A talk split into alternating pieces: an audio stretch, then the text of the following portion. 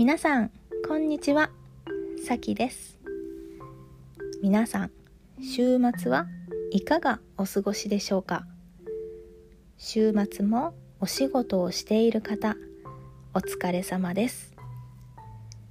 私は夫が仕事だったので子供たち3人と一日過ごしました。最近夫の仕事はとっても忙しくて毎日帰ってくる時間は子供たちが寝た後です。朝仕事に行く時もまだみんなは寝ています。なので私が子供たちのことや家のことをほとんどやっています。これをワンオペワンオペ育児と言います。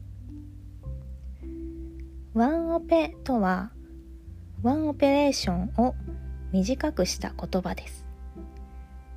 例えば深夜のコンビニで従業員の数が足りなくて一人で全ての仕事をすることからワンオペと呼ばれるようになったそうです。日本で作られた言葉ですね。ワンオペ育児をしているお母さんまたはお父さんはたくさんいますよね。本当にお疲れ様です。子供たちは毎日とっても元気なので今日もどこに連れて行こうかと朝から考えていました。男の子3人なので家の中でずっと過ごすのは難しいですというか声も大きいし家の中を走るしすぐに喧嘩をするので私も外に出たいです子供たちと私にとって外に出ることがお互いのためですね。今日は近くの公園に行ってきましたよ。最近は寒くなってきたけど今日はまあまあ暖かかったので寒がりの私にとってはちょうど良かったです。子供たちはひたすら滑り台や鉄棒をしたりサッカーをしたりしてずっと遊んでいました。子供たちの体力は無限ですね。私はついていけません。最近はワンオペ育児と仕事家事などなどとっても忙しいので買い物に行く時間がありませんでした。少しだけなら近くのコンビニで買うことができますが子供たちはよく食べるので全然足りませんね。なので初めてネットスーパーを利用してみました。まず届けてほしい日にちと時間が選べます。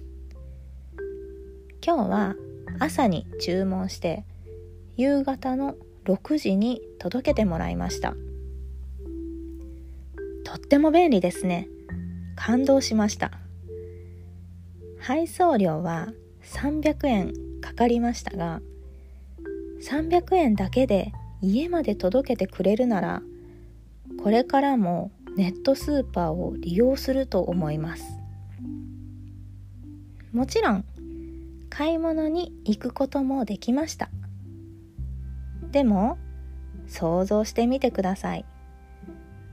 子供たちを連れて行くと思うように買い物ができません。もちろん子供たちが一緒でもスムーズに買い物できている人もいると思います。羨ましい。それで「あれ買ってこれ食べたい!」と次々言われて予定よりもたくさん買ってしまうことがよくあります。どうしてもイライラしてしまうことがあるので私は一緒に買い物に行かないという選択をしました。買い物はいつも一人で行きます。一人で自分のペースで買い物ができるって最高ですね。まあ最近はそれができないのでネットスーパーデビューしました。時間をお金で買うということですね。うまく使えば生活ももっともっと楽になりますね。